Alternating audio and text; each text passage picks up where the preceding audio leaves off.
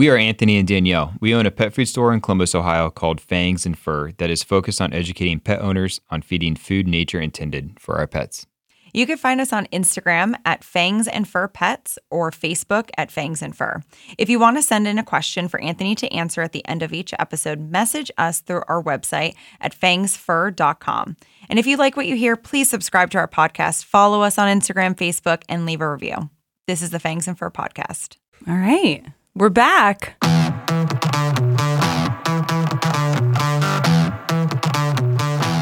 Hi, stranger. Hey, what's happening?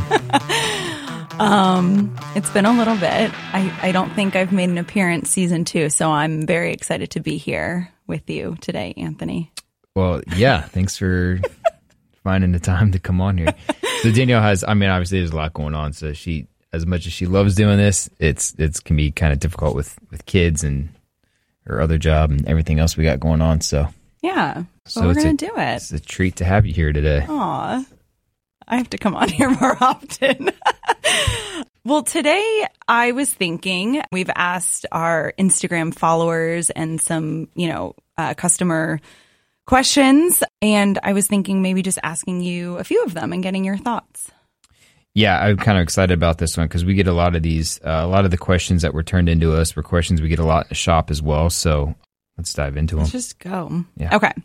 Your dog or cat is a member of your family. You want the very best for each and every member of your family, and that extends right down to the food that they eat. For over 30 years, Northwest Naturals has been manufacturing the highest quality raw frozen pet foods in Portland, Oregon. For you, the pet owner, Northwest Naturals comes in convenient packaging, easy to open, easy to store, and easy to thaw and serve to your pets. Quality ingredients, food safety, and the highest standards for manufacturing practices are what make Northwest Naturals the best complete and balanced raw food for your pet. Find out more in our podcast show notes. We look forward to seeing you at Lifetime Pet Wellness Center. We have a friendly, professional team and offer conventional as well as integrative medical options like acupuncture, chiropractics, nutritional medicine, stem cell therapy and PRP, and more.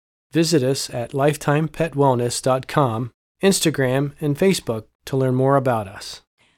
Feeding commercial raw diets for a dog with pancreatitis. Yeah, so this is a big one, and I um, it's interesting uh, as I was thinking about this question last night. I w- we don't ever get, I don't ever see our our like core customers come to me with with any kind of pancreatitis issues or pancreas issues at all. It's usually new customers coming in who their dogs are on some kind of processed food. They come in and they're like, "All right, my dog is you know is getting acute pancreatitis or um, chronic pancreatitis. What what do I do?"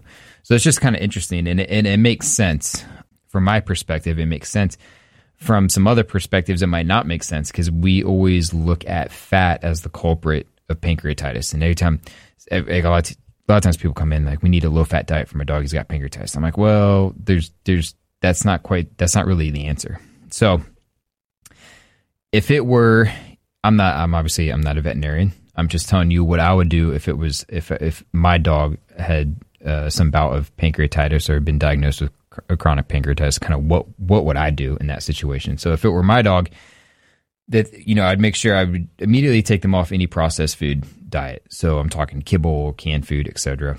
And I would personally put them on either Answers fermented raw food or I'd put them on Solutions fermented raw food.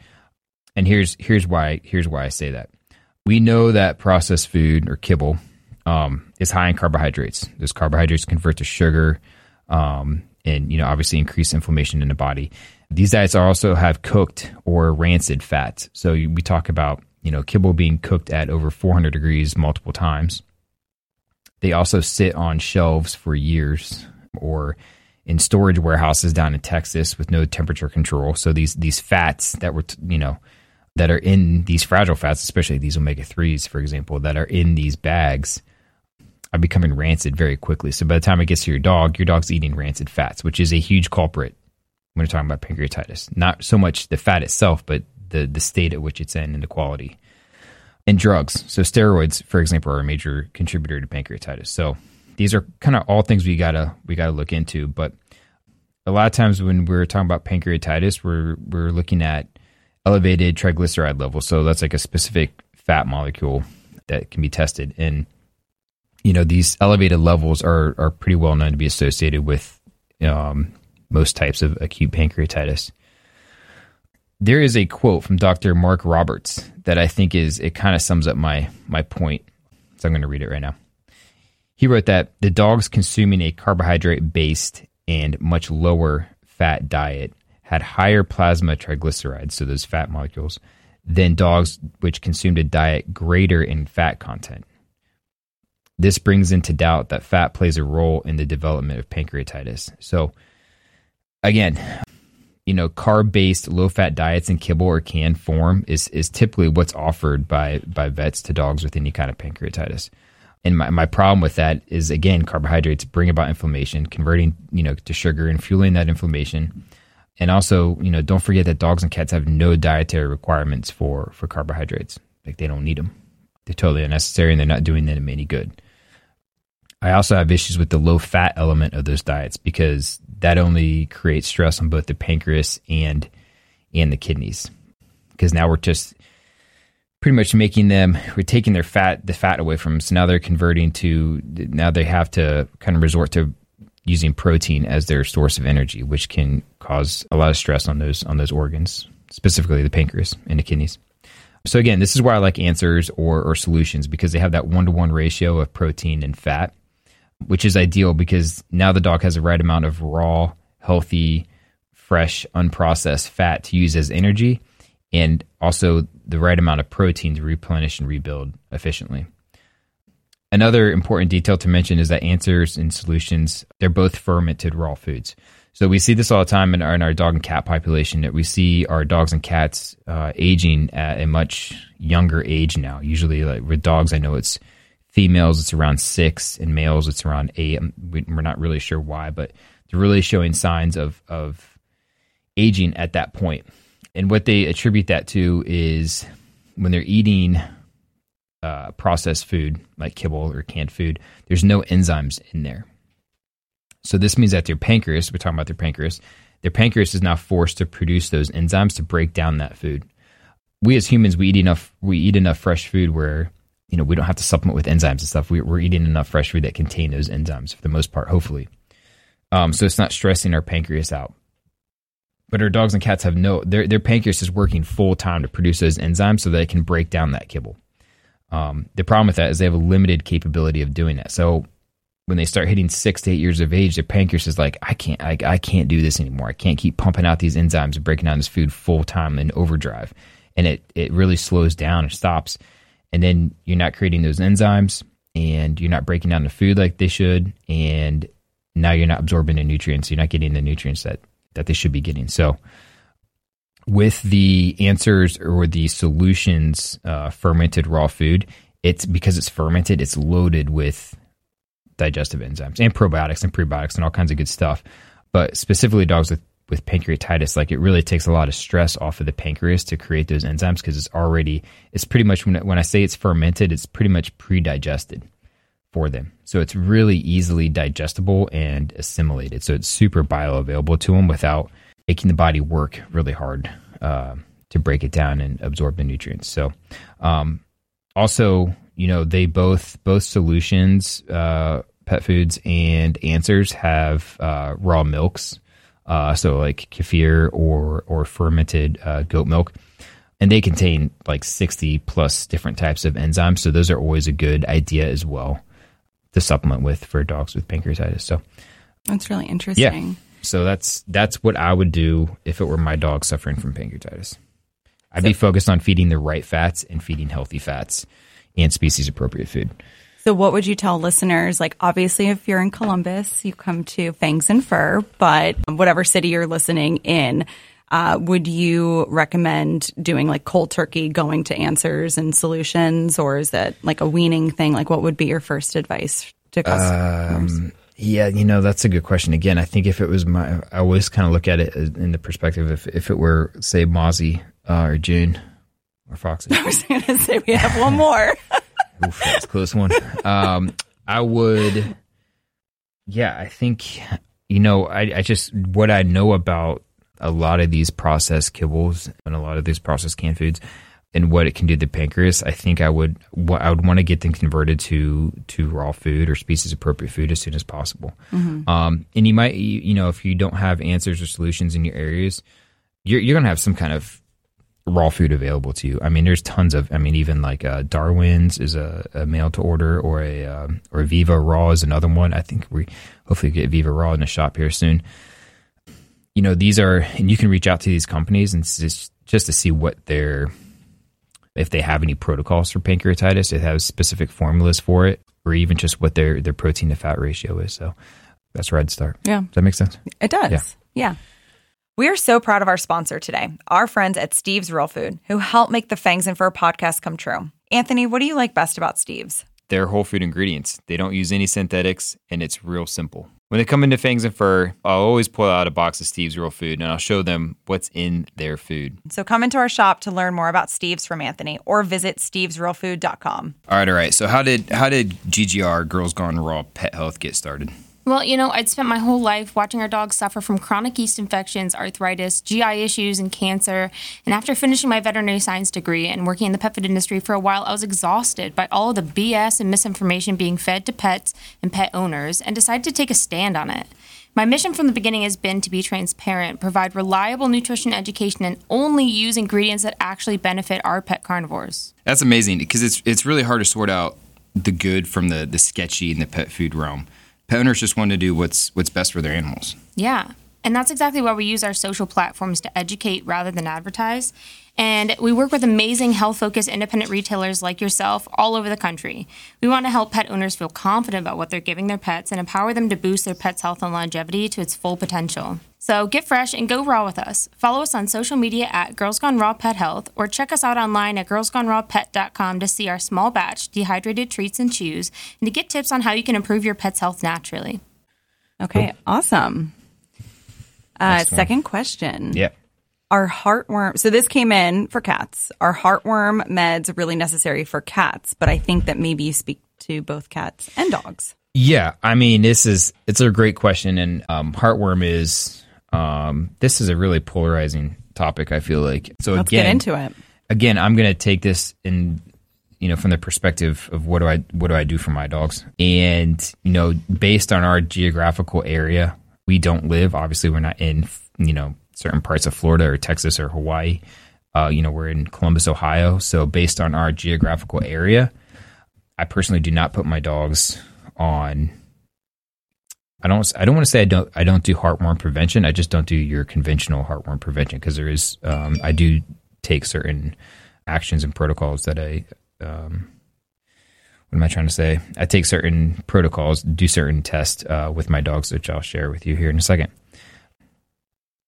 So first and foremost, I we did a whole. Um, we actually did a podcast on this about heartworm specifically, and I think we added the Dogs Naturally has a really awesome. I've sent this. I've shared this this PDF with a lot of people. They have a heartworm guide on their website. So if you go to dogsnaturally.com and search heartworm, they have a heartworm guide that's awesome. It breaks it down by like it kind of goes through the heartworm cycle and also the like how many times a year you need to test or when you need to test depending on where you live. So anyways, I would definitely revisit that one, but I kind of we're going to kind of walk through some of this stuff right now. The heartworm cycle is really interesting because for the heartworm it, the whole cycle can't be completed unless the region's average temperature is 57 degrees or more for at least 45 consecutive days. And then you have to have two weeks of temperatures over 80 degrees on top of that. So it's very, very temperature dependent. You know, so like I hear people giving heartworm meds in the wintertime. So it's it's not necessary. At least not here where we are. I mean, we're well below 45 degrees and there's just no way that they can sustain in that environment even the American Heartworm Society on this point, they they even state that the most cautious conventional medical protocols, um, meaning the the year round heartworm preventative schedule, is unnecessary, with the exception of Florida and, and parts of Texas and Hawaii. So just again, just based on climate and temperature. So for the whole heartworm cycle to complete, so from it to from it to go to a microfilaria to adult an adult heartworm in a pulmonary artery where it's going to cause issues, that whole process takes at least a minimum of five and a half to eight months. So it's kind of crazy because we do a lot of times people do this like monthly, and it's it's totally unnecessary. I'll kind of walk through. I'm going to go. Um, I'm actually looking at the guide right now, but it's very interesting how this this heartworm cycle works, and I'm kind of going to just read it off to you because I think it's it's kind of interesting. So first, the the mosquito has to bite a dog that's infected with heartworm. Okay, so and it has to get the microflora from that dog's blood. All right, so think about just like the odds of that happening. Okay, and then um, the microflora develop into larvae within that mosquito that bit that that positive dog. That mosquito has to bite your dog. Okay, so the larva from the infected mosquitoes enters your dog. The larvae develop within the tissue, and then approximately five months after after that, young adult heartworms are present in the heart and appear in the pulmonary arteries. These worms mature and produce six months after infected microflora may be found in the blood. So again, that whole cycle has to take about five and a half to eight months. So um, let me go back to my notes wow. here. You can take so there's there's something called the microflora test. It's like a PCR or DNA test. Uh, we do it based on our region. We do it uh, mid August and then again at the end of November. And your vet will probably want to do like a, uh, I think it's the 4Dx snap test to just to make sure that your dog's not positive for heartworm now. And then moving forward, they'll do the the microflora test. And so if your dog so if you keep up with these tests so the, the, the, important thing is is that you have to do the test every year okay you can't miss them so it's it's for us, it's every August and then every November. Say my dog's tested positive for the microflora. Say no big deal. I just give them a round of the it's probably like ivermectin or, or whatever the the heartworm drug is, which acts as which acts retroactively, by the way, to kill whatever is in their system, and then and move on. That's it's done, and then we test again in November for microflora.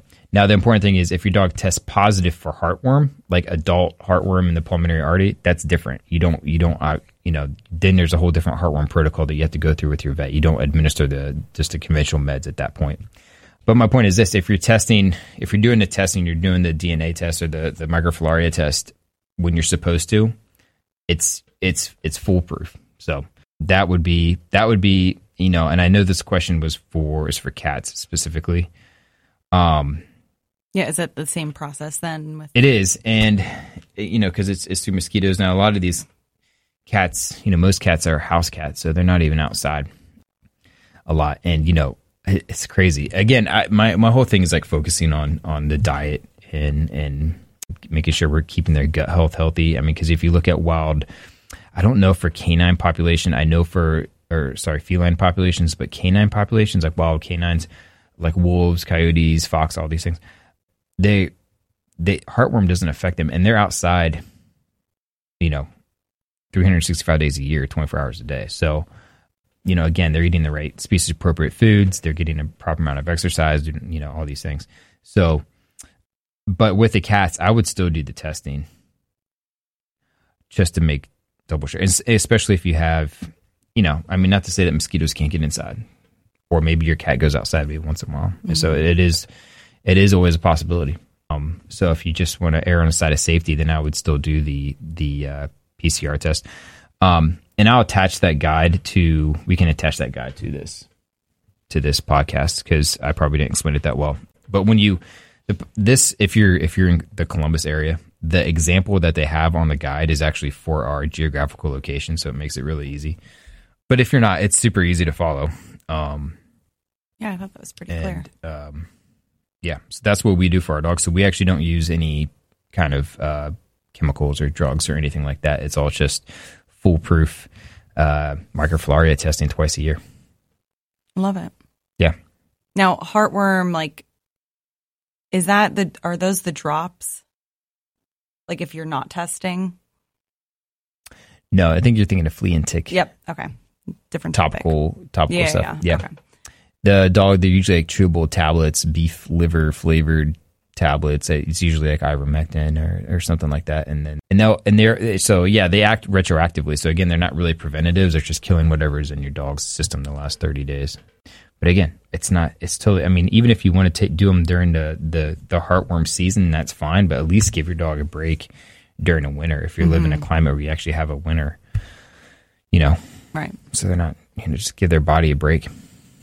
Your dog or cat is a member of your family. You want the very best for each and every member of your family, and that extends right down to the food that they eat. For over 30 years, Northwest Naturals has been manufacturing the highest quality raw frozen pet foods in Portland, Oregon. For you, the pet owner, Northwest Naturals comes in convenient packaging, easy to open, easy to store, and easy to thaw and serve to your pets. Quality ingredients, food safety, and the highest standards for manufacturing practices are what make Northwest Naturals the best complete and balanced raw food for your pet. Find out more in our podcast show notes. This is Dr. Jim Carlson. We look forward to seeing you at Lifetime Pet Wellness Center.